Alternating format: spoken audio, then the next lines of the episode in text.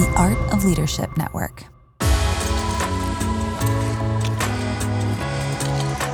Welcome to the Carey Nieuwhof Leadership Podcast. It's Carrie here, and I hope our time together today helps you thrive in life and leadership. Well, we uh, get very honest and very real today with John Mark Comer. He's back on the podcast, and we'll tell you more about that in just a moment. I am so glad you tuned in. This is a, a very real conversation today, and today's episode is brought to you by Rethink Leadership. Make plans to join me and hundreds of other leaders who are gathering in Atlanta April 26th through 28th for the Rethink Leadership Conference. Go to conference.rethinkleadership.com. Use the code CAREY23. You'll get special pricing. And by He Gets Us. The folks behind the ads want you to be ready for conversations about Jesus. That's why they've created free resources and you can get them, you and your church, at hegetsuspartners.com slash Super Bowl. You saw with lots of other people the Super Bowl ads. Go to hegetsuspartners.com slash Super Bowl to learn more about He Gets Us and get your free resources. Well, John Mark Comer and I talk about, well, his year long sabbatical after leaving Bridgetown Church as lead pastor, how stepping down from day to day church leadership impacted his identity. We go pretty deep. Why ministry is harder than it needs to be. The secret life of trees, yeah, we talk about that. And this is where it got really raw and really vulnerable. Felt like it was a therapy session, but we were both good with it. Okay, we're going to talk about why attending a church after you've led one can be so hard. And well, I'm glad you joined us for the conversation. John Mark Comer is the New York Times best-selling author of Live No Lies, The Ruthless Elimination of Hurry, and four previous books. He's also the founder and teacher of Practicing the Way, a simple, beautiful way to integrate spiritual formation into your church or small group. Prior to starting Practicing the Way, he spent almost 20 years pastoring Bridgetown Church in Portland, Oregon, and working out discipleship to Jesus in a post Christian world. Well, I am very excited to be back at Rethink Leadership. And as a senior pastor, you probably have a list of questions that keep you up at night. That's why you listen to this podcast. If you're looking for answers to a growing list of new challenges, then the Rethink Leadership Conference is the place you need to be. So, Here's what we're going to do. We're going to gather world class leaders from inside and outside the church. Leaders like Horst Schulze, former CEO of Ritz Carlton, Katie Cole, Dharius Daniels, Mark Batterson, uh, Reggie Joiner, Kristen Ivy, and a whole lot more. There's a ton of interaction. You're going to be seated around round tables, and it's a flat structure. You're going to have lots of conversations, including with some of the keynotes. We've got breakouts. And in those breakouts, we're going to give you practical answers to the questions you're asking. If you haven't been there before, this is your year. If you have been there before, it's time to come back. It's happening April 26th to 28th, 2023. I'm going to give you an exclusive discount code. So go to conference.rethinkleadership.com. Use the code CAREY23, that's C A R E Y 23, for special pricing. And then a couple weeks ago, if you saw the Super Bowl, you realized over 100 100 million people saw two ads about Jesus and his love. That means millions of people are having conversations in their homes and churches with their friends, and they're talking about the message behind the message. So he gets us. The folks behind the ads want you to be ready for these conversations. That's why they've created free, funded resources that give you new and exciting ways to share Jesus' message. So to access the resources, go to hegetsuspartners.com slash Super Bowl. You will learn more about He Gets Us and get your free resources. We don't want you to miss this opportunity to connect. So again, it's all free. Go to hegetsuspartners.com slash Super Bowl and sign up to get your resources. So with all that said, a raw, vulnerable, and wonderful conversation with John Mark Comer. John Mark, welcome back. It's great to see you. It is really, really good to see you after you disappeared for a year. Like, uh, yes, it's grid. nice to be seen after a bit. I was just saying I I was late for our appointment because I had to update my Chrome browser. I'm quite behind the times now. Well, I think they update it about every three days as it is. So that's a good thing, though, right? We've talked about unplugging before, and it's it's not bad. I've I've been really challenged by you to be totally transparent about not touching your phone. So I'm not like I'm not going to touch my phone for a year until lunch, uh, but I have done it like without it for the first hour of the day, and it's surprisingly refreshing. Yeah, it's an essential discipline for me. And uh, the gift of sabbatical was to be able to have an extended period like that. It was a it was a treasure. Sabbatical is not nearly as fun as I think most people imagine. it's uh, as much of a hospital visit as it is a vacation, but the gift was getting to have a spiritual life that nobody ever saw. Um, wow. You know, there's just such a danger in what I do when all of your spiritual life is kind of on display. And, you know, does, sometimes there's like an insidious version of that, the Matthew 6 kind of doing stuff for the wrong reasons. But then there's just the everything's working its way into a sermon illustration or an Instagram post or a podcast conversation. And it was so wonderful to have a season where just all of that was stripped away. And, uh, the real mm. got to come to the surface. That was a really precious gift in my life. I'm sure it was a gift, but it's interesting to think of the sabbatical as a hospital visit, not just a vacation. Because I've I've never done the year long sabbatical, but I imagine it as a very boring vacation that I would eventually have to fill up with something meaningful and significant. But a hospital visit, like what did you what did you learn about that? Well, some of that goes back to I've done two sabbaticals now. One, you know, about eight, nine years ago, that was three months long. And then this last one, which is kind of, I called it a year long sabbatical. It was only about five months off, five or six months off work. And then the other five or six months, I was working, but all kind of offline. So writing and prepping a new nonprofit that we started. So nothing, no preaching or teaching, nothing on stages or with microphones. But um, it was kind of a year offline. And before my first sabbatical, in listening prayer, I'd ask uh, the Spirit of Jesus for an image. You know, we kind of all live from metaphors. So I kind of asked him for a, a metaphor to frame my sabbatical. And the, the, the picture that came to mind was of this old World War II movie. I don't even remember what it was called that I used to watch with my dad. It was a black and white, you know, likely from the 50s or early 60s. And in it, there's this flyer in the South Pacific, American pilot who's shot down and wounded, and he's sent back to a hospital on Hawaii. And uh, he's in this hospital and he's sick and he's in bed, but he's like flirting with the nurse. And she, you know, wheels him outside in the in the wheelchair and it's gorgeous outside and the palm trees are swaying and he's throwing up because he can't hold down his food and he can't walk and he's in traction. And it was that was the image that I felt like God said, "This is what sabbatical is for you." And we were in Hawaii actually for a bunch of it, mm. and uh, it really felt exactly like that. This mix of like I'm in paradise, and this is like an extended vacation, and like I'm wounded and in deep need of healing and traction and rehabilitation. So this last one was that, but to the nth degree, even more so. And it was not just sitting around. We did some fun stuff. We did some traveling. We spent a month in Africa.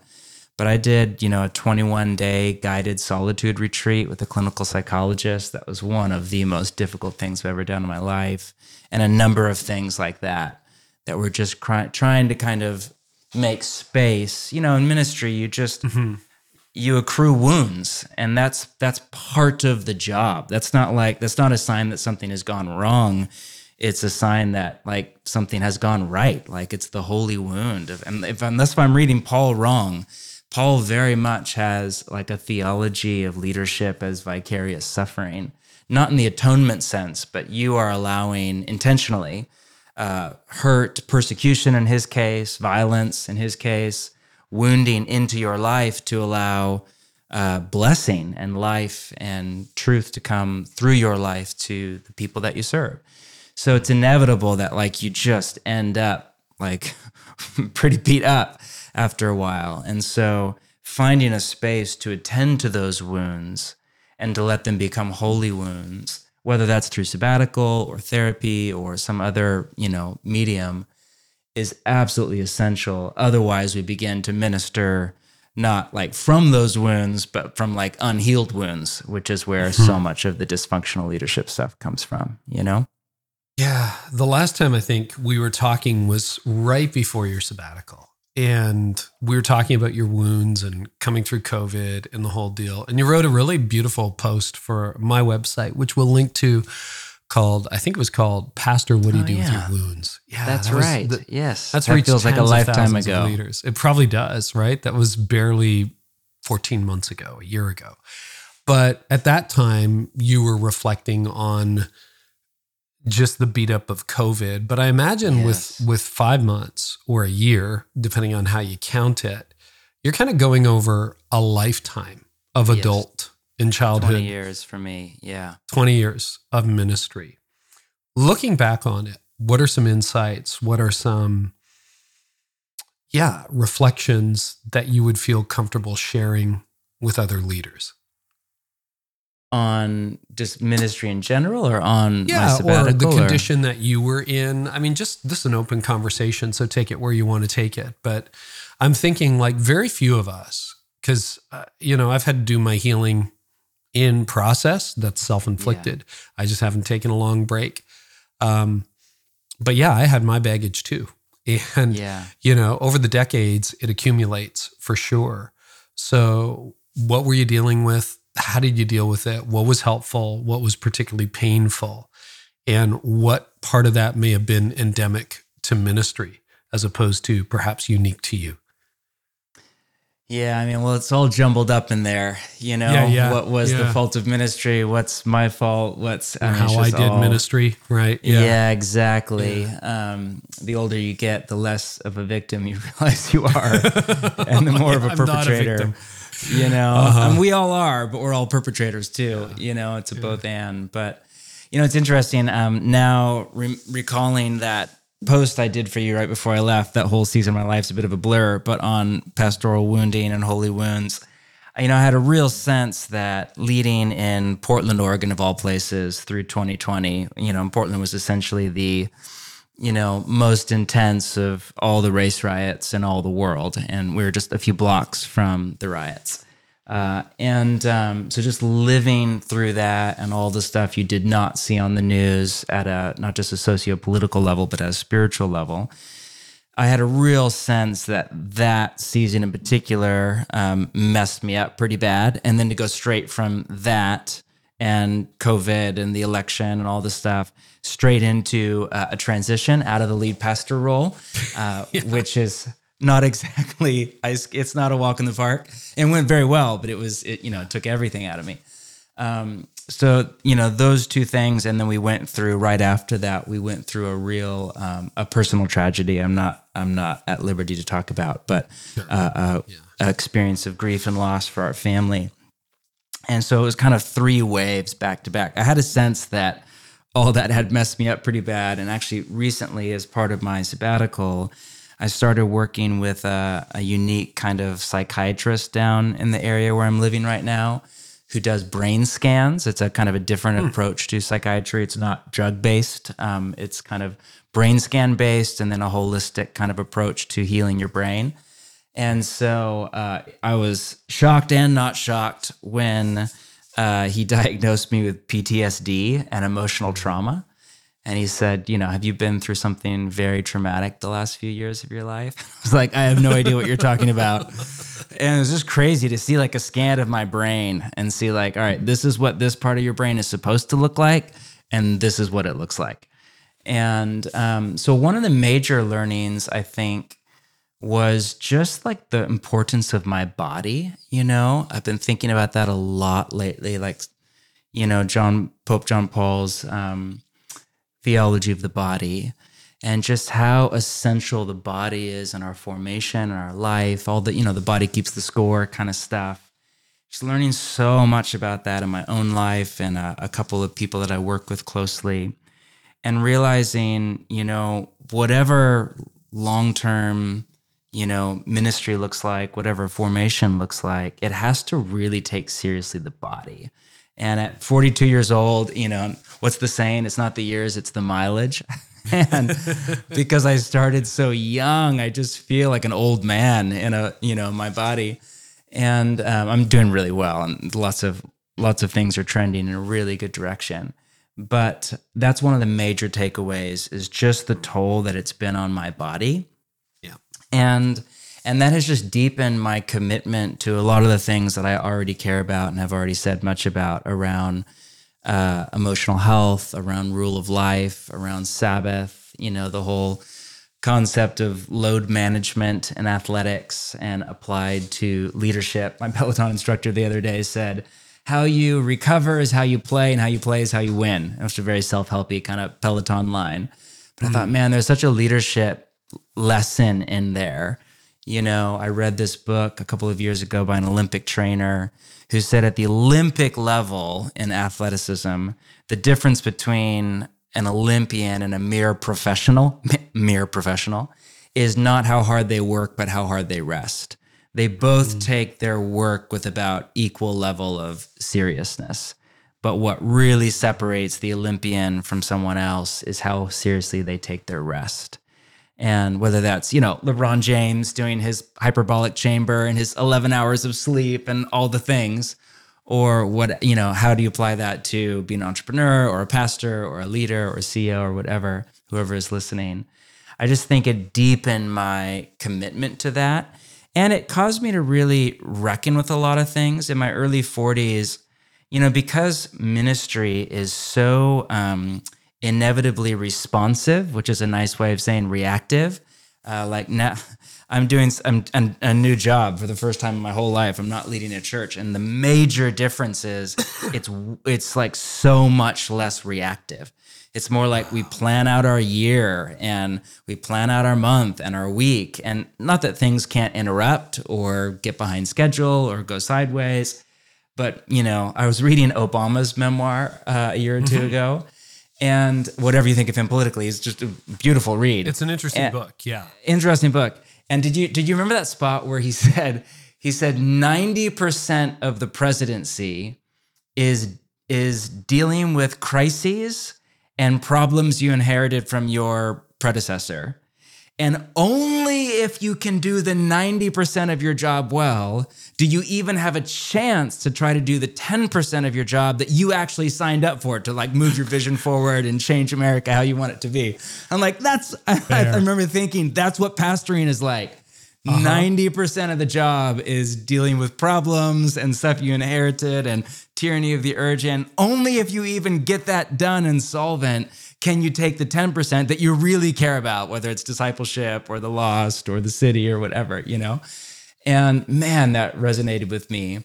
And I think because ministry is so responsive slash reactive, and that's just built into it, I think it's so easy just to get sucked into a lot of dysfunctional patterns because you're never done. There's never an end to the to do list.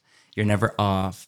And so I think I justified a lot of chronic bad decisions by saying, this is just a season. I just got to get through this. I just got to get, it's COVID and then it's the election and then it's the transition. And it's, but it's, you start to realize at some point, no, like this is ministry. It's just crisis after crisis after crisis. Like that's okay. Like make peace with that. You can live a beautiful life in the middle of that. But at some point, when you're 42 years old, you can't just keep saying, it's a season. You start to realize, no, th- this is me. I'm the problem. Yeah. And I can blame it on this external stimuli, but I have now this, you know, patterns that I had to face. You know, in my life, it would be like chronic overcommitment in an attempt to please people or whatever. Some of these patterns, idealism that results in overwork, um, you know, some of these patterns in my life, I can no longer explain away based on we're a church plant, we're this, it's a season, we just have to get through whatever, Easter. You start to realize, oh, wow, like it's just who you are becomes more and more glaring and clear. And that's very difficult and it's a real gift. And so, I don't know, I'm rambling, but those are a couple of no. the things that I think I've spent a lot of time in reflection on, you know?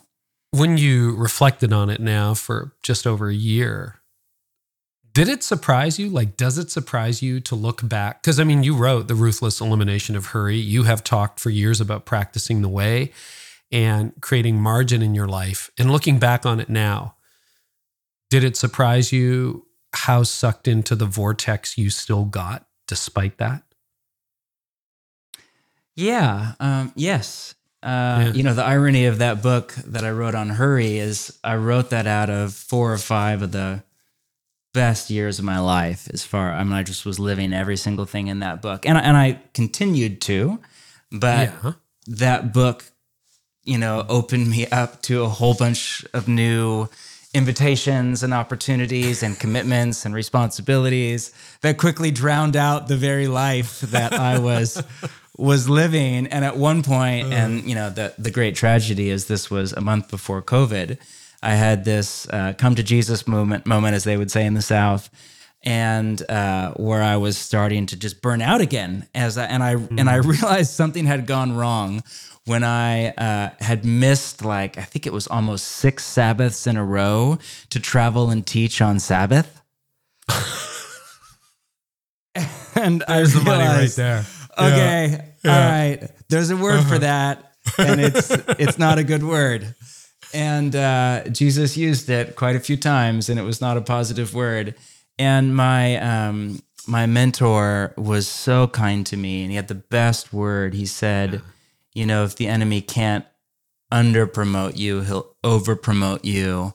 faster than your rhythms of grace and your Christ-like character can sustain. And this is what you see all, I mean, pick your celebrity scandal of choice. A ton of them, in particular with the younger ones, were that to a T. Their problem was over promotion, too much, too fast. I don't know if there's that little book, um, The Hidden Life of the Secret Life of Trees. Have you ever read that? So No, but it's on my. Oh, list. it's oh, it's so fun. You'll love it. It's and anyway, you love it. It's just full of just so many thoughtful things. And you know, biblically, trees are like this. You know, there's this literary motif all through Scripture of people as trees and trees as people. But he has this chapter where he writes about the forest canopy and how you know the the tr- the younger trees. Uh, trees obviously grow by photosynthesis, light. Uh, they get very very little light because they're underneath the the you know the over canopy.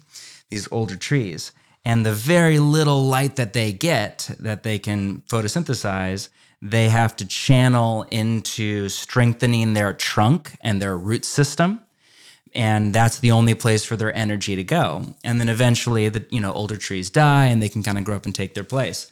But if there's a storm or a logger or something tragic causes one of the older trees to die too quickly this little tree, these new trees will just explode up into the tree canopy because now they're getting all the sunshine and they'll just shoot up, they'll take its place, and then almost inevitably they will then in the next storm die themselves or fall over because they haven't had enough years waiting, strengthening the fabric of their trunk to be able to sustain that height and that level of growth.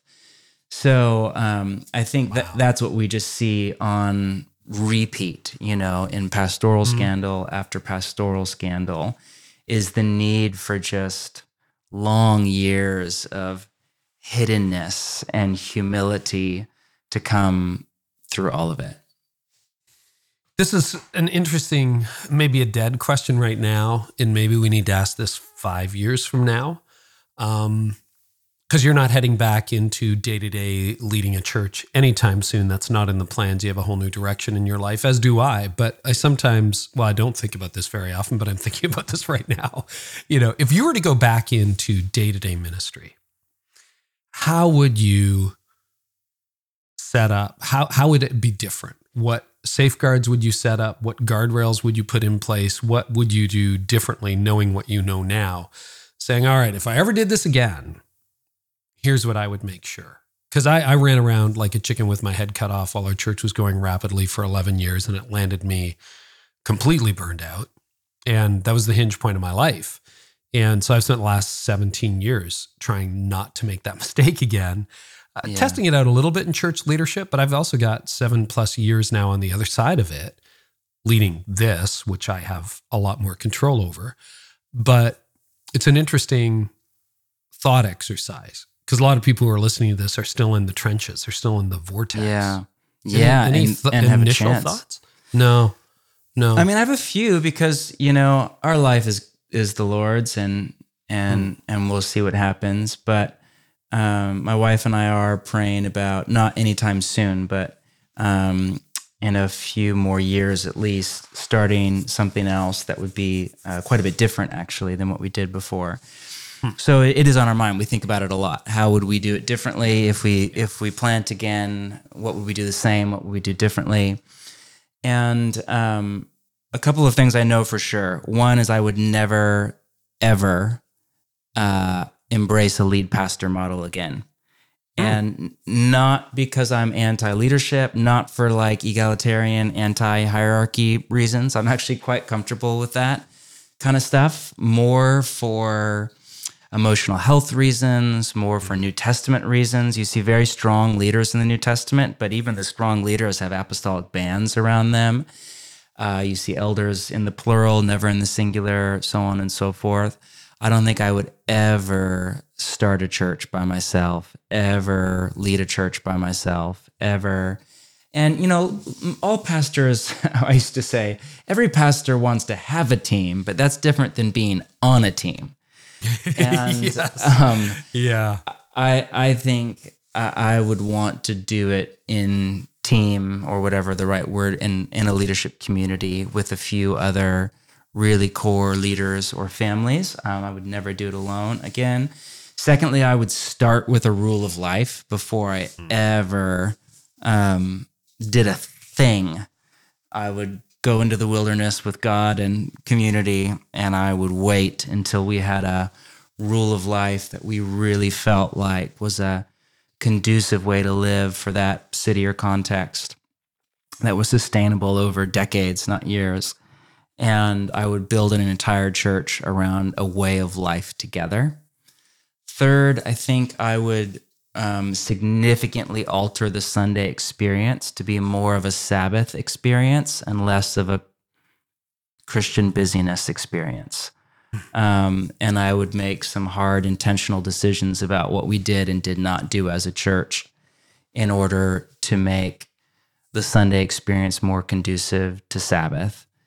Um, and finally, I think even more, I really would make the table, and I don't mean like in a sacramental sense, like an actual table, table based community, the center of anything we did. Again, hmm. not to say that there wouldn't be a Sunday gathering or preaching or things like that, but I would, you know, and I've I worked really hard to do this at Bridgetown for many years, but I think I would work even harder and do even more. So I don't know. Those are some of the some of the major shifts I think we would make, and we would incorporate just a lot of things that are pretty foreign right now in most evangelical churches. I think we'd want to put pretty pretty close to the center, like Sabbath, like silence, and uh, stuff like that. You like moved or morphed into some of that at Bridgetown under your leadership. Like you started as a lead pastor and then you're like, okay, Yeah. no, I'm going to bring a team around me and okay, Yeah. maybe I'll focus on teaching, et cetera, et Yeah. Uh, you also radically changed the weekend experience, but you're talking about like reinventing kind of from the ground up or like amplifying those. Um, Yeah, I mean, with the team leadership stuff at Bridgetown, yes, we did that, and what a beautiful team I got to run with for many years. But we could have taken it a lot farther. I think one of the things I'm learning now is I had way more freedom than I realized I did. Um, I, I my personality, uh, for better or for worse, uh, really for both, is I, I'm very dutiful, and um, and I'm not. I don't have a, a, a common personality matrix that you know to most pastors so i always have felt like the odd person out and um, i think the result is i i regularly felt like i had to fit a certain template to be a quote good pastor and um, because i wanted so badly to be a good pastor i kept trying to cram my life into this template um, of a basically busy, extroverted community organizer kind of person. And that's just not who I am. And I think in hindsight, so much of that pressure that I felt, there there was legitimate pressures from people, but but there's always going to be legitimate pressures from people. And um, so much of it was was self-inflicted pain.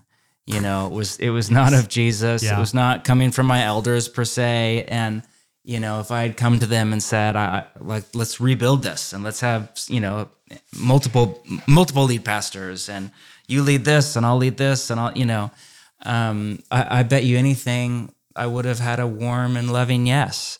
But I think I, I just, I just grinned it and bared it for so long to both my detriment and the church's detriment.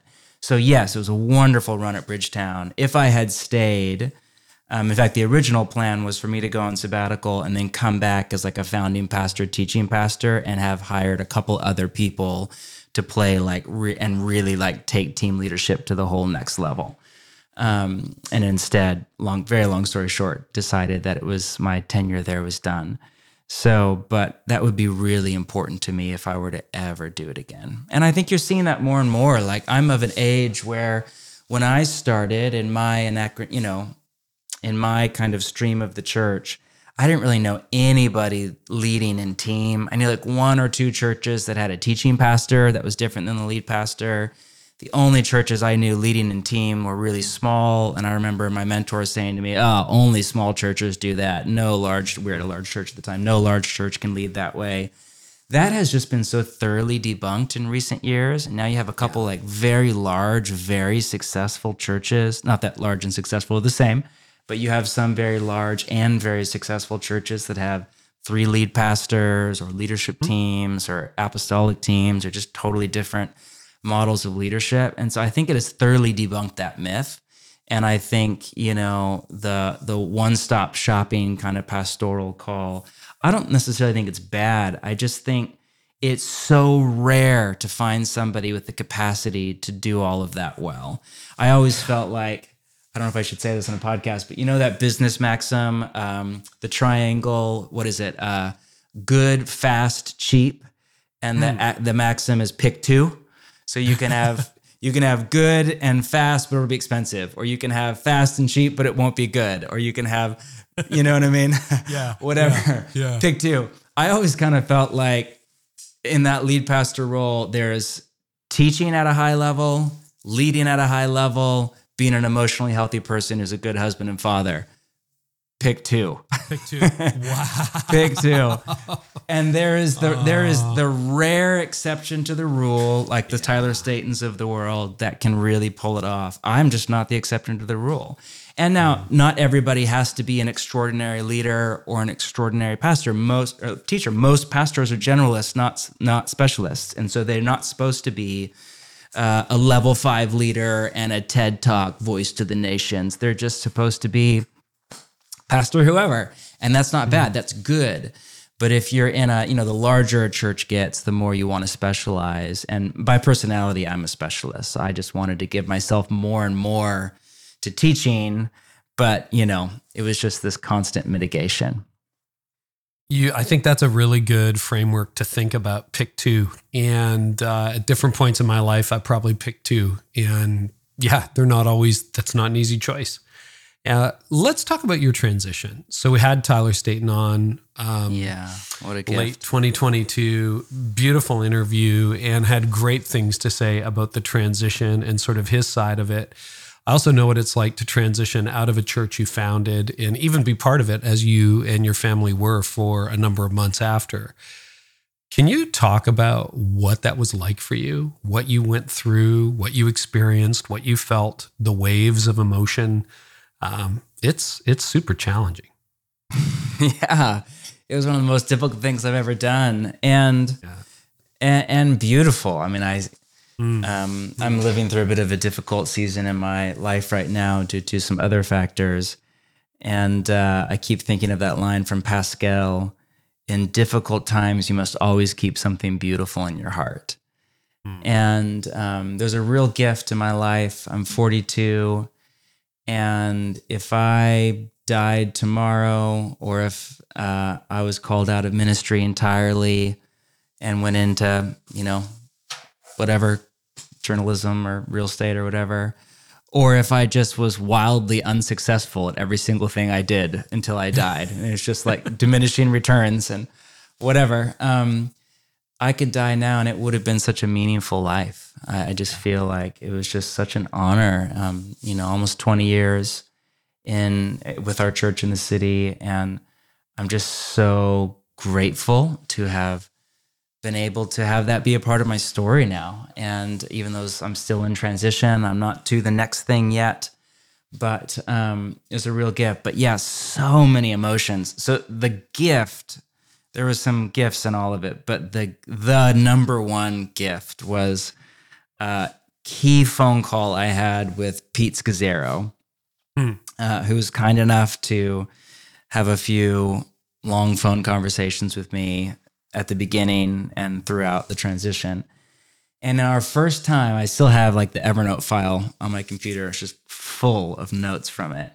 He basically said, you know, um, this will be one of, if not the most important moments in your entire ministry at this church. And it will be one of, and more than likely, the most difficult thing you've ever done. And then he said, Your, he gave me this passage as my biblical paradigm. He said, Your passage is Philippians chapter 2.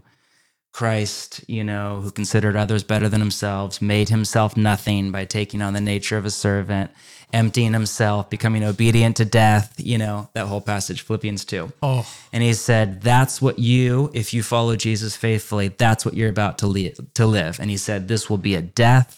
He said, It will be emptying yourself, giving up power, giving up control. It will be a daily death to self. And then he said this He said, Almost nobody else will see it. And the very few people like your wife that do see it will not understand it. It will be the most difficult thing you've ever done, and you need to do it. And I am, it was everything that he just said, not to sound like a martyr, but it was all of that. And I'm so grateful. You know, we live from metaphors. And if somebody had given me the metaphor of you're the patriarch in the family and you deserve honor, and so this is your moment for honor, that would have been a very different metaphor to live into. I'm so grateful that I was given the Christ metaphor, the cross metaphor. And um, and even now, as I'm, you know, the biblical pattern of death, burial, resurrection, I'm in I'm in burial right now. I'm in Holy Saturday. I'm not to, you know, the next thing and the next season of life and ministry. And uh, that middle season is both a gift because it's a it's a form of rest, and it is a dark night because it's a form of death and burial and waiting. And I just keep thinking of that line of Jesus He entrusted Himself to Him who judges justly. And there's a real entrustment of your life and your ministry and your future to Jesus when you let go, you know? So, anyway, I'm just, that was a highlight for me, uh, a real gift to have that as a paradigm. So, as I'm navigating all the complex emotions, not all of which were bad, some of which were no, no, no. Lots you know, like the the Yeah. dad. Yeah, I mean, I I, I would you know would imagine. I don't know what it's like. My kids aren't there yet, but when I walk my daughter down the aisle, you know, and she's gone, or I'm sure that will have like all sorts of complex emotions of I'm so proud of you, and I love this man, and I hate this man, and how could you walk away, you know, and all of all of that, you know, I'm, I imagine will be in my heart. I don't know. I've not I've not been down that aisle yet, but I imagine it will be something like that, you know. You know, the processing of emotions, I uh, talked to Gordon MacDonald about it at different junctures. And uh, boy, I'll tell you, I'm going to read Philippians 2 tonight before I go to bed because I hadn't thought about that. But that's exactly what it is. Thank you, Pete. What a gift. Yeah, what a gift. And it is hard. You and I were talking a little bit before we hit record. You know, it's not like because you were part of Bridgetown for six months or so after you were no longer the lead pastor. You still have opinions. It's not like your brain leaves the position. How did you? I mean, number one, was that true of you? It's definitely true of me. And how? What was that inner debate, dialogue, struggle like for you, John Mark? Oh man. Well, I mean, thankfully, my successor was Tyler Staton, who is extraordinary, eleven out of ten, A plus plus plus. The church is thriving. You know, the church is doing really well. So any any and you know emotional stuff I was working with was was my stuff more than anything else. You know, my leadership coach was so funny. He said once you once you step down, he said you have you have two jobs as the whatever founding pastor. Hmm. He's like, your main job is just bless, champion, cheer, sit on the sidelines, clap your hands. You are just, you know, Tyler Staton's number one fan. And your other job is if it goes horribly wrong and he does a terrible job, you lead a coup. and you basically leverage all your stuff and you come back and you oust the person, you know? And he said, anything in between is completely off limits to you. Wow.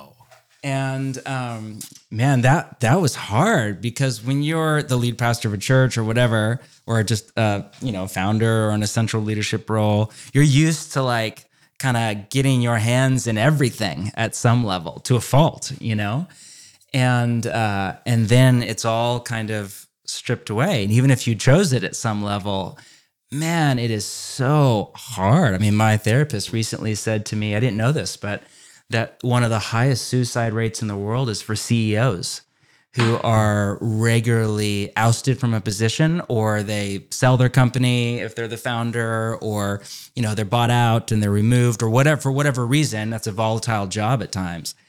And to go from being like at the center of an organization to being on the outs and have all of your identities stripped away and all of that dredges up. It's apparently like just staggering the suicide rates for these highly educated, highly successful, highly accomplished people um, are often just wrecked by this, you know? So um, that was such a gift. I mean, it's no secret that almost no transitions, especially from founding pastors, go well. I think the number is 33% go well. I don't know how they measure that. The odds are not in your favor. Right. And there are two basic things that go wrong. There's more, but there's two common ones. Uh, one that's the less common one, but is the incoming pastor tries to change the church too much.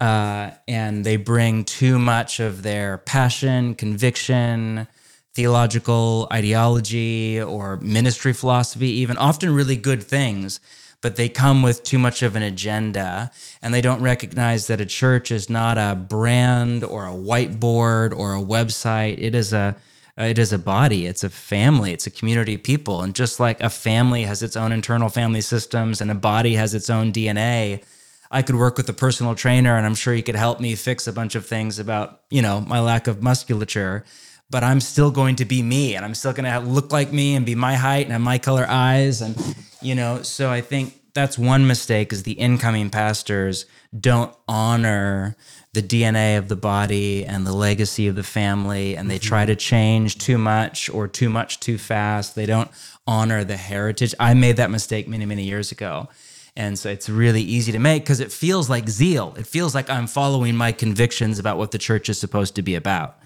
but in the reality is you're letting your idealism uh, actually do violence to and harm the Church of Jesus. And uh, especially for my personality, I'm an idealistic personality. INTJ and the Myers Briggs, which is like all the all the communists were all INTJs. They're like the ideological utopian thinkers, all of them. Uh, I remember Jordan Peterson saying that he collected a bunch of Soviet art and has a whole room apparently in his house that's decorated yeah, with like old communist. I, yeah, I was like, what? And he said it's to remind me every day of the danger of utopian thinking and ideology. And uh, you know, these were egalitarian. We're going to make a class list. I mean, it's beautiful. You hear like an intellectual communist talk, and it's so compelling. Like a world, but you know, it's egalitarian. It's just. It's everybody has a place. It sounds beautiful, and it resulted in the greatest genocide in human history.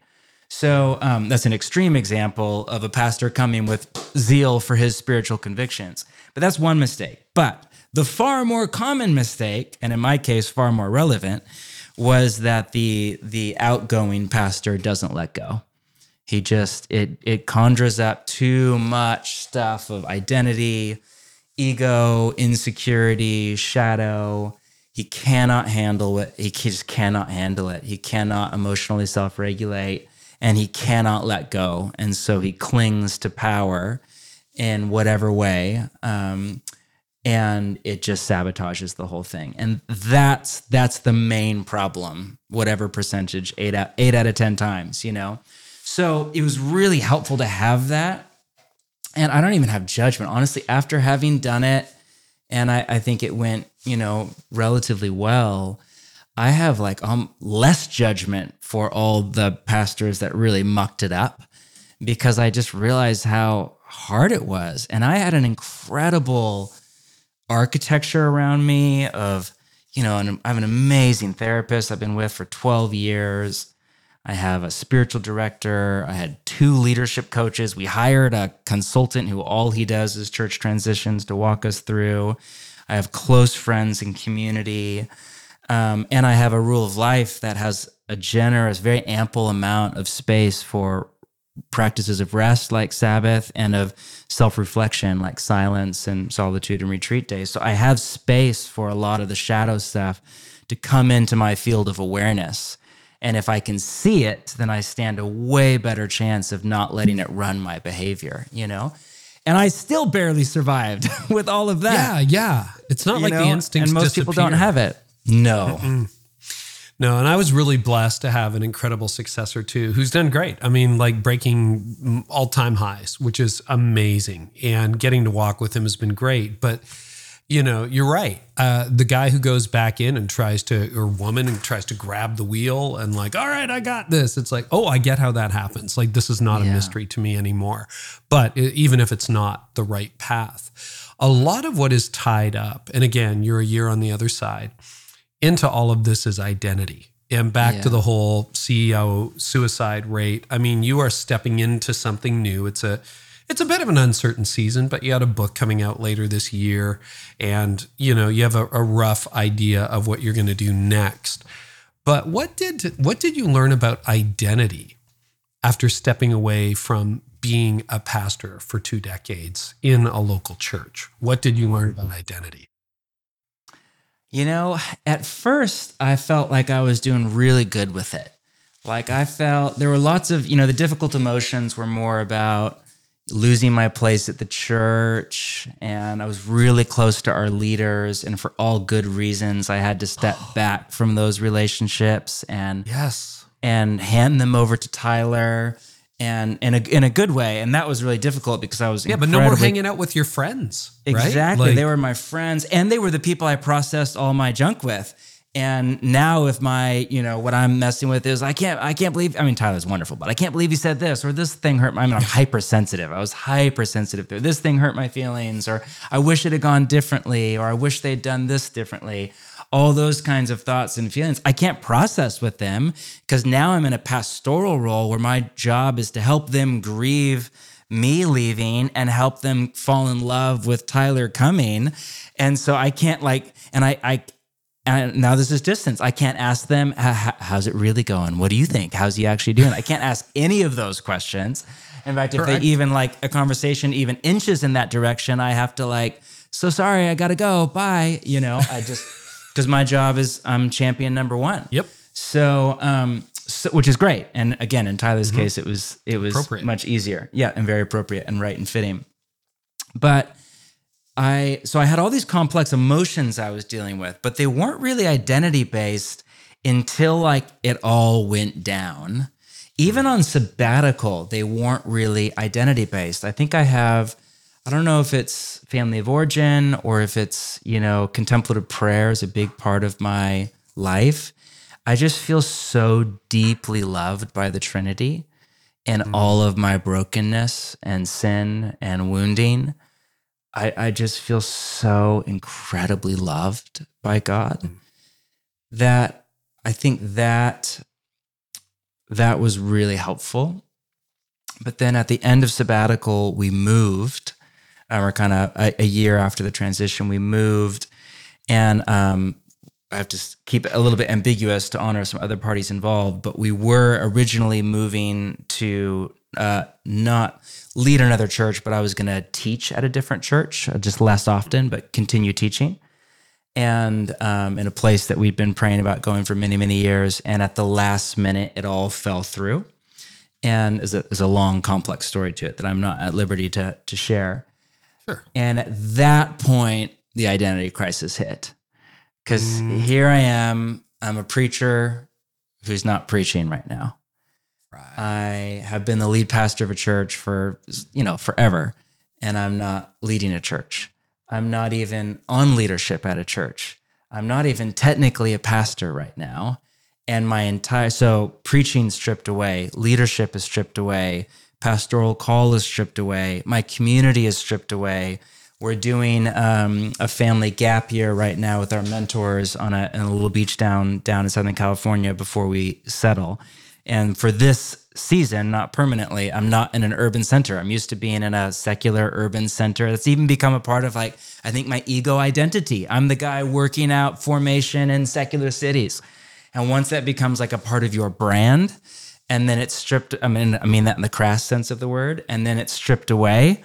Um, I'm not surrounded by intellectuals where I'm living right now, all of this stuff I was just like, it was stripping, stripping, stripping, stripping. I sit in my home office. I'm doing meaningful work, but all by myself. And uh, it introduced, I think, a profound sense of confusion where I felt so clear before. Even when I stepped down, I stepped down to go do something because I felt like I had more clarity around my purpose in life. But it introduced almost like a whole new level of confusion. And some of that is just the loneliness that is inevitable to any kind of transition and to any kind of non-traditional vocational path. Like I felt I felt early on on a retreat, I felt like the spirit said to me, "Are you willing to take the lonely path?" And um, I don't think I and I said yes, but I don't think I realized just how lonely the path would be Long term, that's really dangerous. Short term, it's part of how God creates leaders. You know, the mm-hmm. desert is meant to be a short term experience biblically. And and the desert is a lonely place where you are in isolation for purpose. Where it becomes a problem is when it's long term. Like uh, uh, one guy knows an expert on Mother Teresa. I asked him once about her dark night and all the journals that came out and how he had no sense of God's presence. And his take was he said that he did not think it was the dark night of the soul. He thinks it was in her early years when she was so, it's a theory, so joyful. She was surrounded by and grounded in community. But once she got older, she became famous and she became isolated. And in her isolation and loneliness, it, it, it almost blackened her experience of God. So I think long term, it's important for me to live deeply in community. And we are, we have good people around us. But there is a short term period I'm living through that's a desert, you know, biblical motif. It's a desert experience. And that loneliness introduced into me a real crisis of identity and, and a purpose. I think identity and, and calling are, are two sides of the same coin. You know, we do who we are, and um, for better or for worse, and hopefully for better. But you know, with that has come so much soul searching. It's like be, I think I've real again back to the body. I've had to learn how much anxiety and fear has just run so many of the decisions of my life. How much of my life has been based on fear management. Mm. And um, when when what you fear comes to pass, and when so many of the things that you look to for safety and security are stripped away, there it's brutal but it is also an incredible gift to be able to hold your life before God and think more wisely about how best to use it and get some more distance, you know, because I think I would have just rushed to the next thing and rushed to, okay, I'm gonna go do this thing now. I'm gonna go do, and this busyness does that. Busyness is an incredible coping mechanism for people because it enables people to not face their fears. And mm. um, so when that is stripped away and you have to face your fears, it's sure not fun. But uh, I'm I'm really hopeful that right now I'm learning some things as we discern what exactly to, to do next. Um, I feel like I have a new perspective on my life that I, I would not have had otherwise. Hmm. It's a really interesting, you know, perhaps for you midpoint reflection because Yeah. I've been thinking about identity and you know, yeah, I did ministry for 20 years and it was great and I'm extremely thankful. But I also had this which was growing and then kind of really grew after I went into it more full time. And I'm like, yeah, so it's a little bit like am I really struggling with identity? Yes, no. But when all that gets stripped away, you know, podcast gets stripped away, speaking gets stripped away. I always remind myself, I say it academically, there'll be a day where nobody listens. There'll be a day where nobody calls. There'll be a day where nobody reads. There's a day where, and that's coming. And who am I then? Yes. But it is, it is a really haunting, interesting question. And back to that CEO stat. I mean, that's not the answer, but I get it. Yeah. Another another thing, another way to look at this. I wrote a post years ago when I was still in leadership, and I get so many DMs about this problem from leaders. And it's the problem of how do you attend a church after you used to lead one? And you know, it's interesting because you have an opinion. And this doesn't even have to be Bridgetown. You can go to the church down the road now in SoCal, and like you've got opinions about everything from the set to the prayer to the lights to the message to the lobby. And it's extremely difficult. And you're not valued at the same level that you were when you were in leadership. It just it stirs another cocktail of emotions, not necessarily a good one. Have you experienced any of that yet? And any early insights of what it's like to be a participant in a church when you're not the leader? I have no idea what you're talking about. Next question. Uh, oh. Yeah, I, I, mean feel it every Sunday, dude, and I I don't know that I have an easy answer for it. Yeah, I certainly don't have an easy answer. I feel it right now. Um, it's really hard for me to not moralize it and beat myself up about it. Um, so I think uh, one of the things I'm learning to do, and, and this is a, a unique challenge for my particular personality type, but is to observe without judgment. You know, um, I can't turn the part of my brain off. My, I've been formed for 20 no, years Me too. Like- anything that went wrong in a Sunday service, like I it, I would write it down on my Evernote in the front row or whatever because it was my responsibility if it didn't self correct it to circle back 100%. around and fix it. So like you do that for 20 years and I'm a perfectionist and a high value for excellence. I care about words, I care about language. Um, so you do that for 20 years. It's not like you can just like turn my brain has become a certain type of brain. And um and I can't just turn that part of my brain off. And I haven't been a participant in church since I was in high school. Was the last time I just attended a church. I've been on staff at a church since I was 19 years old. So, um, and we planted really, really early. So I don't, I think trying to erase that part of my brain that sees all the things. I mean, I was laughing the other day, and, and there's a gift to it because if you can see it, but it's not your problem. Like the other day at our church, with this beautiful church, but there was a slide that had just a, it had a misspelled word that was quite egregious on the slide. And mm-hmm. my 1st mm-hmm. thought was, what idiot misspelled? And then I was like, not my problem. That's amazing. I can just have a have a slide that has a is somebody messed up. It's not my problem. And again, that goes to my level of you know obsessive compulsive stuff. That is, I have a great therapist. Praise God. um, so I think learning to observe without judgment is amazing. Um, One hidden gift in it, especially as we think about if we ever were to start something again, you know, in four or five years, that was different is it's been a real gift for me to experience the church without my ego identity tied to it, um, which could not have happened if I had stayed at Bridgetown. But since we've moved, um, my ego is not tied up in this church at all. My sense of self, my sense of self worth, um, it- it's just not at all tied up in this church. And that enables me um, to see myself better and enables me to see the church better and to have a more objective perspective. You know, it's that, which is, I think, a, a massive problem for pastors, especially those that aren't super self aware or went right into ministry at a young age. Is we, we forget that much of what we're passionate about is the kingdom of God, and some of it is just about our own career. And so we expect the rest of the church to be as excited about certain initiatives as we are, or to show up for all the things that we are that. But we're like, it's our job to do this, and our ego's tied into it. And we can't like extrapolate out our ego from our vision for the year ahead. All the best we can do is be aware of it and, and hold it with self awareness and humility and honesty. So that's a, a real gift. There was this uh, church planting movement about 10 years ago. They're not planting anymore, but they planted some really good churches. And part of their process was a two year period that they called ministry detox. So if you were going to plant through them, you had to move and join one of their ascending churches. You had to spend a full year working off staff.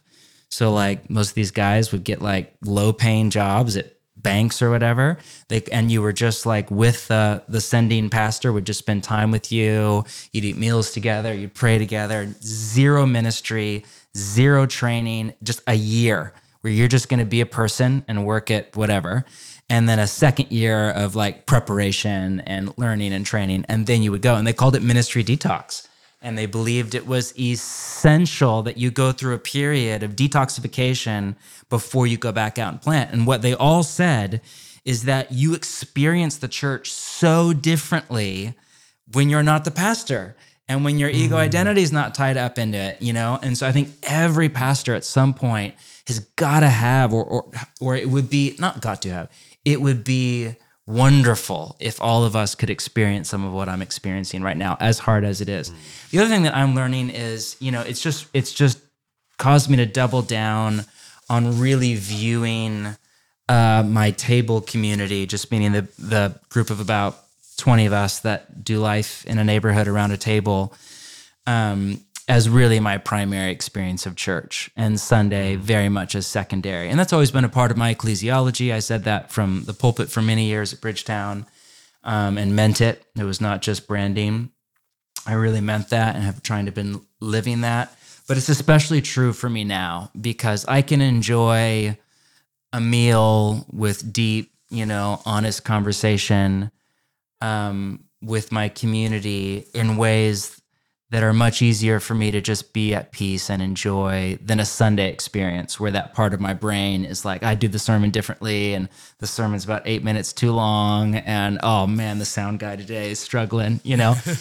and um, so it's great. And it's also one of the things I'm loving too. The church we're at, which is our mentors church, is a totally different type of church, which I love. Um, so it's all built around Dunbar's principle, you know, the sociologist who said human Oh, beings yeah. op- Dunbar's number, optimize- like that kind of Yep, thing. Yeah. Exactly. So they won't let it get bigger than 150 people before they plant. They do a full meal together every week. It's incredibly communal. There is a Sunday gathering. It does have a sermon and singing, but it's it's not why you would come to this church.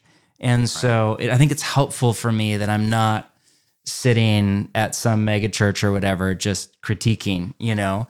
Um, but I'm at a very different type of church where I'm actually learning a lot that has a different value system. It has different strengths, different weaknesses, different light, different shadow. That's really helpful, I think, for me too. Thanks for going don't know, there. but uh, can you answer that question? Can you pastor me a little bit here? Like what? oh, you what know, for advice me, would you have for I'm still plugged in at at our church, and uh, Jeff has asked me to coach him twice a month. Not that he needs it; he doesn't need it, but he finds it helpful. So I go in Thursday morning, every other Thursday. We spend about 90 minutes together, and I'm just like, whatever he wants to talk about, we talk about. If he asks me my opinion, I give it. Otherwise, I don't. I think that's a really good pressure release valve because Yeah. it is very hard in you know what you said about ego identity and philippians 2 has been incredibly helpful for me. Because you're right anytime i'm like oh what about that transition that didn't go well or i would have done the trailer this way or hmm why'd they pick this song not that song? You know i used to have input into all of that and i really don't anymore. Like i'm preaching this sunday I don't know what we're singing. I don't know who's hosting. I don't know. And I'm a little control freakish, like a bit of a perfectionist on that stuff, particularly if it attached to the platform because the platform attached to me. Right. Yes. So you want to really get into it. That's what's underneath it. And it's ugly course. and it's not pretty, but God is gracious and he redeems it. Um, so, you know, that you're right. That's ego identity. It really is. And you're completely like I, I talked to a friend who owns a restaurant here locally about it. And it's much easier for me to go to a church out of town and just sit there and go, well, that didn't work and it doesn't really matter. But you're right, it's not attached to my ego identity, my insecurity, my pride, any of that. And I can go to any decent restaurant and just have a good time. Like maybe the service wasn't great or you know, the food was okay. It wasn't bad. I don't want my money back, but it was fine. And he's like, "Oh yeah, I can't do that with a restaurant. I go into a restaurant and I'm like, why did they why did they seat us this way? And then how come the tables are so close together? All that like and and, and he's like the music is too loud or uh, oh the kitchen didn't get on that right away. All these things I don't notice because I just I'm just there for the meal, right? Like and a good time with my wife or my friends or whoever I'm with, my kids. And but he sees it totally differently. And you're right about that that that brain, your brain is a blessing and a curse. And it was a Yeah. blessing and a curse in leadership, right? Because there are times where if something didn't go well, you can come down on your team too hard and crush people who worked really hard on something, or you're just wrong. You're majoring in minors. You're just wrong about it. Or, you know, so and and you know, I've I've had had good guidance from friends who just say, you know, I got a friend who's in his 80s and he's like, yeah, you never get over it. So that's the good news, Carey. You're in your 50s, you never get over it. I'm like, great, I got more decades of this. But I do think I am going to seriously take you up on that Philippians 2. I don't know. And it, those, those are a few thoughts that I have. But it is great to be under the discipline of a leader that I love and respect. It is great to see the job he's doing. And, and it's also, you know, I think Andy Stanley taught me this, but you want to celebrate other people's wins. And we were there last Sunday, and you know, I kind of knew because I have enough insider knowledge to know that attendance records were shattering, and you know, this was the best and strongest our church has ever been. But I was genuinely happy. Like I'm getting emotional thinking about it now. Like I'm so happy for that team. I'm so happy for our church. But then if you really want to do the psychoanalysis, am I happy because I started it or am I just happy because Yes. it's the right emotion, right? But I am I am tearing up right now. I'm just thrilled Yeah. for for the No, team there that's- and Jeff and the work they're doing and the people we're reaching, you know. Yeah. I was saying to Jeff on Sunday, I'm like, I think the average age dropped 20 years this year. Like this is mm. amazing. Like it's great. And it was already good. So Yes. I don't know. It's a good, you know what? It's that value of community.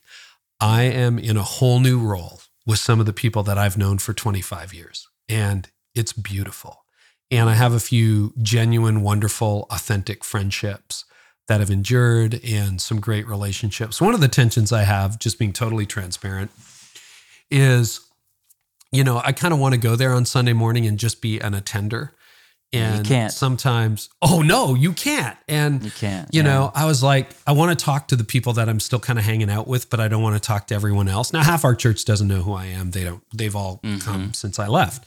You know, they have no idea who I am. I'm just an attender. But sometimes But the there other are half people. of the church, you will never just be Carey coming to church sitting in the ninth row. Yeah. Nope. And I was complaining about it one day on the way home from church. It's like, why can't I just go in and sit in the back row and people have to stop me like I'm their pastor, but I'm not their friend? And Tony just looked at me and she goes, You were their pastor for two decades.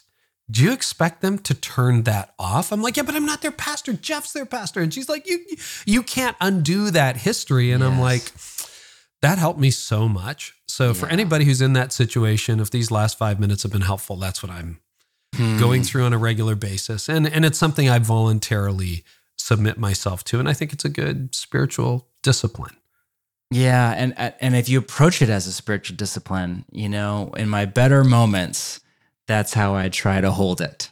You know, and again, I mean, I'm I'm dealing with best case scenario where my successor is this extraordinary, godly, gifted, Same. you know, but that has its own challenges, and like you you kind of you want like them him better than me? You, you, kinda like him better them than me. I want him to be kind of like a B plus, you know, like, like, you know, Good, but It's not a- that good. It's like you know that Yeah. line in, in Elf where uh, the I forget the the store manager, the department store in the children's area comes in and like uh, you know he's redecorated everything overnight. He's like, you see these, see these decorations? Like they're good. They're a little too good. Somebody's gunning for my job.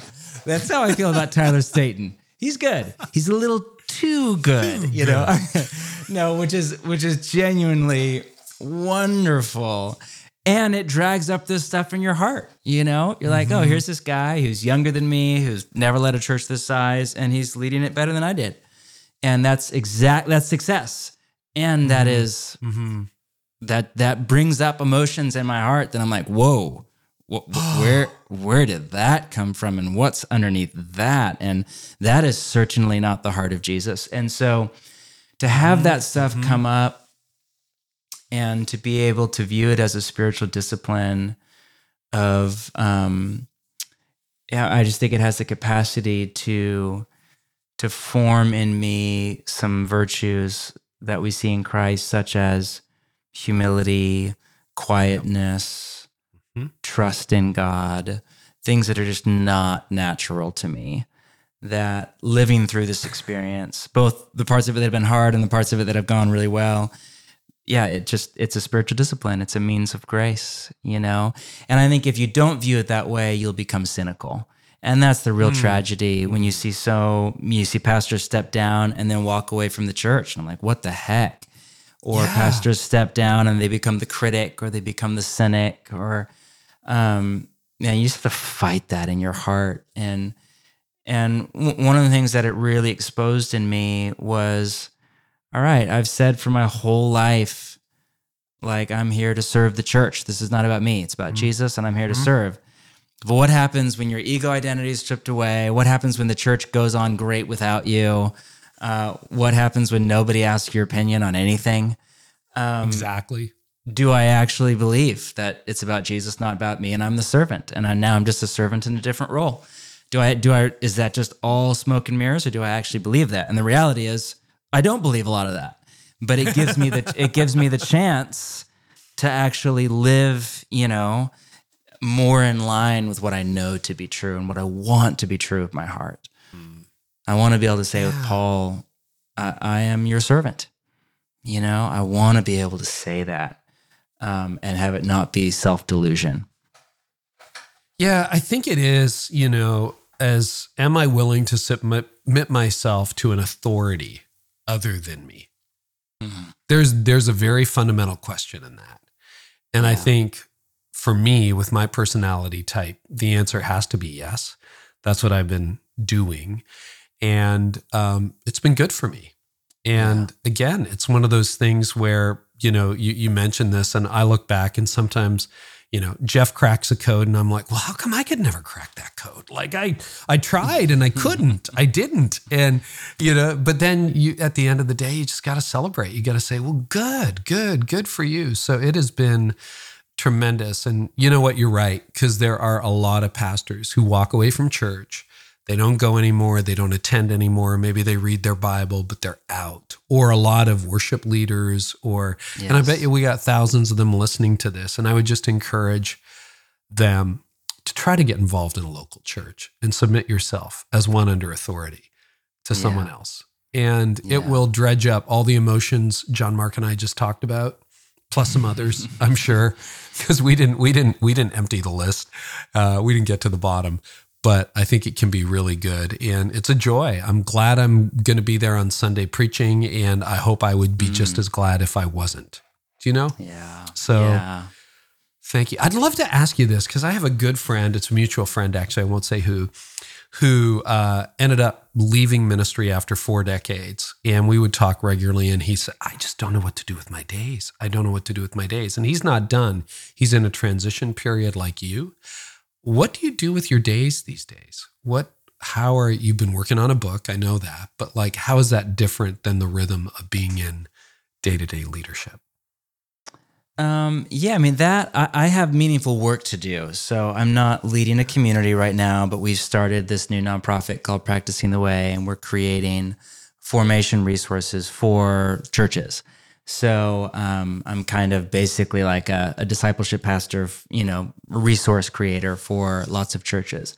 So in many ways, my uh, my my days are the best they've been ever right now and that was one of the reasons i stepped down from leading was to give myself more to teaching and writing and really wanting, you know, I want to make my best contribution. I'm just aware of how short life is. And um, I think I'm, that's my main, you know, I was always a B plus leader on my best days, you know, um, and, uh, Bridgetown did very well, but I think mostly because of the kindness and favor of God and the strength of our team and the, the heart of our community, not so much because I'm a great leader. I'm much more of a teacher, spiritual director kind of personality. And um, so, yeah, my days are wonderful right now. I'm, i get to, mm. I spend every, I'm, I'm very, they're the most uh, routine they've ever been. Um, they're slavishly boring, and uh, which the creative life and boredom, you know, are are good bedfellows. So mm-hmm. um, my days right now are if my my prior life, my struggle was just emotional exhaustion as an introvert and too much relational conflict and constant crises. Now my problems are loneliness, boredom, tedium, staying focused on long, you know, every day doing long work studies. But they're wonderful. Uh, it's it's amazing. The first time in my life I've ever, as an I've always been an introvert in an extrovert's job, and which is one of the great tragedies is I think most evangelical churches don't have a place for introverted teachers, um, even though that's one of the major gifts to the church. Um, but they just there's not a good place for that on a pastoral staff much of the time. So um, even when there is, it's more of an allowance than a blessing. So it's the first time I've ever had a job that is a good fit for my personality. So my days are a lot of research, writing, creating resources for churches, um, working with lead pastors, whether it's for spiritual direction or coaching or working out, you know, how to do formation in their churches and uh, and other new stuff of running an organization and fundraising and getting a little team together, stuff like that. That's, you know, hmm. kind of just organizational stuff. But yeah. Have you or do you have difficulty or what is your process for self motivation? And the reason I'm asking the question is sometimes, you know, my favorite favorite days are no meeting days. But if I have a no meeting day, I get bored so quickly. And and it's like, hey, you longed for this day for a week. Now you have the opportunity. You have a, you know, a blank slate. You can do that deep work, that writing project, but motivating myself to do it. I find I work better in three hour bursts, like in a morning and then an afternoon of meetings. What do you do if you have, you know, wide open days with no meetings in them?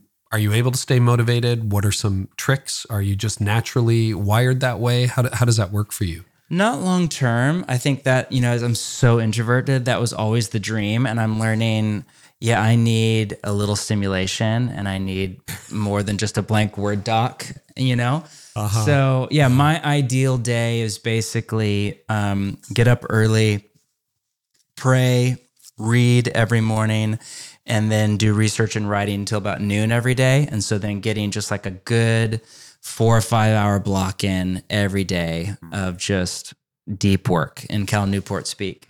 Um, yeah. And then I take a midday break. I exercise. I do my cold plunge, which is amazing. And I'm reinvigorated. And then the afternoon, I can do stuff like this, um, or do meetings, or do email if I have to, or do planning, or meet with people. And then, you know, occasional days for solitude and kind of vision stuff that's like my dream life. And of course, very few of us ever live our dream life, but this week happens to be one of those weeks and I'm loving it, you know? So, um, so yeah, anything beyond that morning rhythm, I find myself just, it's law of diminishing returns. I struggle to focus. Yeah. I want to like check the news or the weather on my internet browser a disproportionate yeah, amount of time, you know? And like um, Hemingway, right till lunch and that's it. He had some yes. habits that that's it. You know, yeah. It's like that's about it. 6 a.m. till noon. That's it. all I got. And all the science mm-hmm. says, you know, it your brain is a muscle. It is attention can be increased, strengthened, finely tuned. Even now I'm noticing it like as we're recording this, I, am only a week back from my Christmas vacation. And a couple weeks before Christmas, uh, I did barely any deep works. we're doing kind of end of year fundraising and some other things. So I had like maybe four ish weeks off of like my normal rhythms And man, just like staying focused every day till noon and not going to check my phone or, you know, peek at email or whatever is so much harder than it normally is. Just in the month off, it's like, wow, my brain has atrophied. So it's like, all right, got to just force it, got to kick it back into gear, you know? So, but even uh, the science that I've read is even at its, you know, at its height, you're kind of at four, maybe five hours a day max. Probably more like three or four hours a day three. max, yeah. you know, of that real good, focused, deep work. Um, but again, I don't look at my phone till noon most days, and so that's that's really helpful. If, if I can work with no phone, no email, and no internet till noon every single day, um, that's that's a meaningful life, you know, where I How can do you do that? I, I can because you're working on a computer. Do you just turn it on, do not disturb, and disconnect it from the internet? Like it's that tension, right? The device that distracts us is also the device that uh, helps us. It's so, so terrible. I know, I know, yeah. I know, I know. Because yeah, let's say really you have hard. to. I'm sure you sit around with a lot of hardback books on your desk but you're like, oh, I got to learn more about Tr- T- Teresa Avila. So you do a Wikipedia search, or you're deep googling, or you go. And next thing you know, you're like googling logos. Brad Pitt li- late yep. outfits or whatever, shopping for a new pair of sweatpants. A hundred percent. Like no, you know, when you're using the internet for research, do, yes. do you, or it's just like, yeah, I went down the wormhole. That's it. My fault. Yeah, it's brutal. I mean, uh, I don't, I don't know. I don't. I don't have a secret to that. Um, I don't have a secret to that. I try okay. to do research and other times, you know, when I have to do that. Yeah, I don't know. Just try to stay disciplined. No, your body does. That might be a good. Your idea. brain does acclimate, and knowing that it's not forever. I'm just trying to make it till noon every day is really really helpful. You know, and um, and knowing I can even only do that so many days. You know, with focused output. So if I can do Fridays, if they can do more just reading, long term research, visionary, and stuff where I don't have a due date, it's not like I have to get this done. Uh, that's even helpful for my brain, you know? Yeah. Fridays, I've been experimenting a lot with Fridays lately, and they're they're a gift if you use them differently. They really yeah. Are. Summer, they, I'll, take, really I'll take them off. But it's hard. But I'm sensitive to any pastors yeah. listening. I mean, it's just you're just trying to get your sermon done. And well, you don't have Sunday, keep Sunday, the church Sunday, from Sunday. burning down. You know, so that yeah. that's the major shift in my life that is so different. And you know, the grass is always greener. I'm so grateful for this, and I'm lonely, and I miss working with the team, and I miss preaching live, and I miss being a part of the formation of a community. And some of that's seasonal in my life Mm. But some of that is, you know, just the perennial lesson of, you know, you have to bloom where you're planted. What's the Willard line? God is yet to bless anybody other than where they actually are. And uh, we we just have to find the goodness of God in our actual life. You know, the actual life that we have, not the life that we that we wish we had. You know. One of one of the things I have a good friend Jeff Henderson who says, uh, you know, he asked this question what's it like to be on the other side of me? So, mm. you know, what would your wife, your children, the people who see you every day, a year out, how would they answer that question? You know, how have you changed or morphed? It's been a difficult year. It's been, you know, a challenging sabbatical, but are you seeing, like, I look at my wife and she would say, I'll take 57 year old Carey over 37 year old Carey any day. Like, mm. just kinder, gentler, more gracious, et cetera, et cetera. And the church was growing like crazy when I was 37, but yeah, it was, it was pick two, right? So, yeah. so, you know, I wasn't always picking, uh, you know, be a nice person that, that the stress would come out at home. And now it's totally different. Um, and I hope three years from now she'll have a different answer. Like, oh, you're way better at this, or you know, the people who really know me. What any any changes that people have noticed in your change of pace in you? Over the last year? What they might? I mean, say? you're asking the wrong person. You would need to ask yeah. my wife, who is not here right, right, now, or I would pull her in. But um, yeah, you'd have to. I mean you're asking the wrong person. I, I would like to. I, you know, I think in my experience, things got worse before they got better.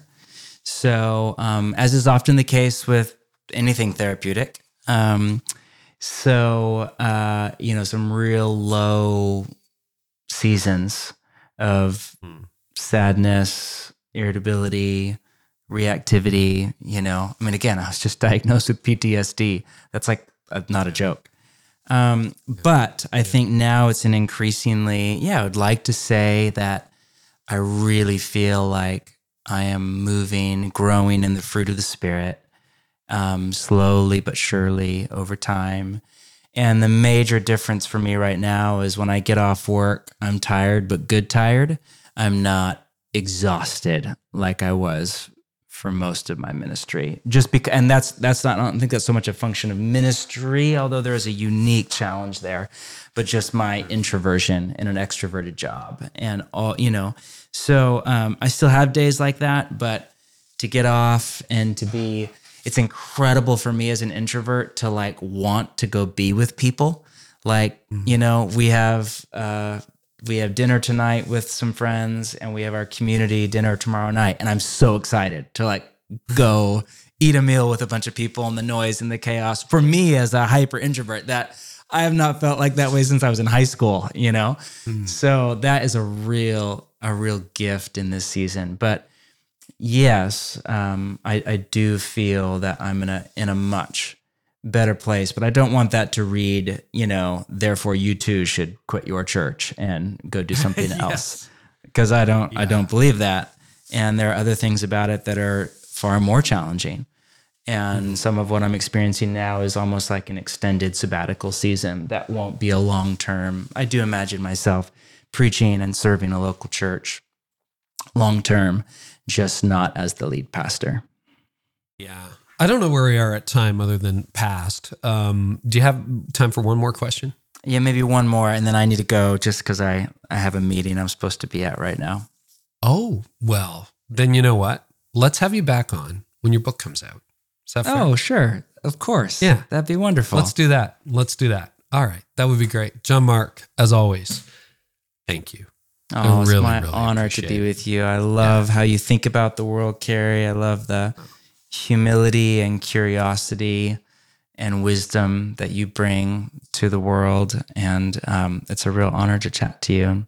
It's an honor to chat with you too. And I feel like we had dinner and bared our souls about not being the lead pastor anymore and being part of a church. So if that helps some people along the way, I think you may have great. to edit some of that out. I completely defer uh, to your judgment. I think it's okay. I think it's oh. okay. It's okay. Jeff knows all that. And, uh, you know, that's good.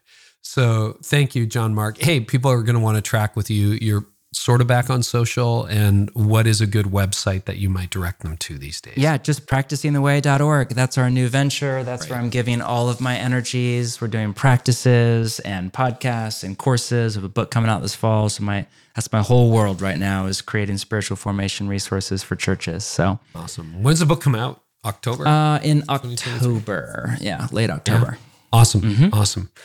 Thank you, John Mark. Thank you. Well, I told you it got real, and that's why I love doing this show. We have show notes for you. You can find them at careynieuwhof.com slash episode 555. Uh, you can also get transcripts. And if you enjoyed this episode, please leave a rating and review wherever you listen to podcasts, or even better, share it on social, text the link to a friend, spread the word, because as this grows, we're able to continue to do it and to serve more leaders. So we're so honored for that. So honored you would join us. And we never take your time for granted. That's why we vet our partners really carefully. So make sure you check out Rethink Leadership. I'm going to be there. I'm going to be speaking there for the first time in four years and would love to see you in the room April 26th to 28th. When you sign up for Rethink Leadership, you also get admission to the Orange Conference. Go to conference.rethinkleadership.com and use the code CAREY23 for special pricing. And then don't miss out on the partner guides for He Gets Us, the amazing campaign that's happening across national media that's really helping people have conversations about Jesus to get you or your church in for free. Go to hegetsuspartners.com slash Super Bowl to learn more about the resources available to you. Also coming up, well, we talked about Rethink Leadership and Reggie Joiner and Kristen Ivy are going to be there. We haven't done this for a few years, but we brought back the leadership roundtable. So Kristen, Reggie, and I talk about, well, so much. What research reveals families are really struggling with, why unchurched people don't care about your next sermon series, the tensions of leadership transitions and reaching the next generation, and a whole lot more. Here's an excerpt. Carey, I remember a story where you and I, in the early days, were talking about pastors preaching on Sunday mornings, and you said you up that Sunday morning, you were on your way to church, and you were passing by all of these homes where somebody was cutting the yard or pulling their boat out to go to the lake, and you thought in your mind, nobody really cares about what I'm going to say Sunday morning from the platform. They care about their relationships. They went to bed on Saturday night worried about, you know, I don't know, what their spouse is going through or what their kid is dealing with. It really does come down to some of those issues. And if we're disconnected from those issues, then it's just a matter of time before we don't know how to connect faith to their everyday world. That's next time on the podcast. Also coming up, John Lee Dumas, Erwin McManus, Albert Tate, Gretchen Rubin. Uh, who else have we got? Well, a lot of others. J.P. Pokluda and a whole lot more. And did you see the research that says the decline in religion is actually bad for people? In other words, as church attendance declines, uh, despair, suicide are going up. There's actually scientific data to back that up. If you're looking for why your church matters, why you need to continue to grow your ministry, well, I share links like that all the time in something called On the Rise. It's my new weekly newsletter delivered every Friday. And in it, I feature the most fascinating and often curious content about faith, the culture, the future church, and life, and other helpful topics. So if you want to start receiving it, get it for free by going to ontherisenewsletter.com to sign up. This content is exclusive to newsletter subscribers. We don't publish it elsewhere, and you'll be seeing giveaways and fun perks throughout the year. So check it out. We love to give away free stuff. Go to ontherisenewsletter.com. You'll never miss an episode. And thank you so much for listening, everybody. I can't wait till the next episode, and I hope our time together today has helped you thrive in life and leadership.